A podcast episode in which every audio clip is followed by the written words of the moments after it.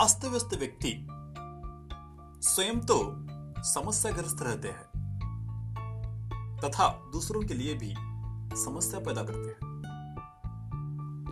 वर्तमान की इस बीमारी से निपटने के लिए ज़रूरी है धैर्य का विकास हो और कार्य करने की शैली योजनाबद्ध ढंग से अपनाई जाए।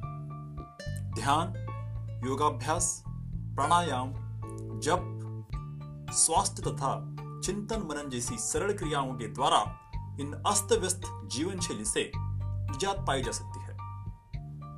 अति अस्त व्यस्तता व्यक्ति को चिड़चिड़ा और क्रोधी बना देती है। शांत चित्त और मधुर व्यवहार के द्वारा इस व्याधि से सहज ही छुटकारा पाया जा सकता है। इसके लिए ज़रूरी है व्यक्ति का स्वयं पर अनुशासन हो। हर समय काम ही काम नहीं, विराम भी ज़रूरी है। इससे उसकी जीवन शैली व्यवस्थित होगी तथा जीवन को एक नई दिशा और नया आलोक मिलेगा।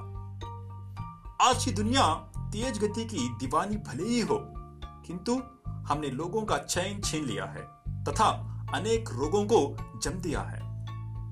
उनमें एक प्रमुख रोग है नर्वस ब्रेकडाउन, जिसके कारण व्यक्ति का मन संदेह, भय, भ्रम की आशंका से घिर जाता है।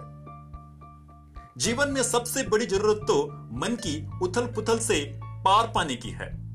हम जितना आराम और सुख चाहते हैं, आज की प्रचलित तरीकों से उतना ही मन अशांत हो रहा है। तथा कथित प्रगति के दौड़ में शामिल इंसान की जीवन शैली का तो यही हाल है कि रात को 12 बजे तक जागना और सुबह 9 बजे तक सोना, फिर काम की आपाधापी में पड़े जाना और काम इतना कि खुद के लिए भी समय ना मिलना। ज़िंदगी का कोई भी लम्हा मामूली नहीं होता। वह हर पल हमारे लिए नया प्रस्तुत करता रहता है। जीवन ना कोई प्रवृत्ति के आधार पर चल सकता है और ना ही कोई निवृत्ति के आधार पर। स्वास्थ्य और संतुलित जीवन शैली के लिए ज़रूरी है दोनों के बीच संतुलित स्थापित करना।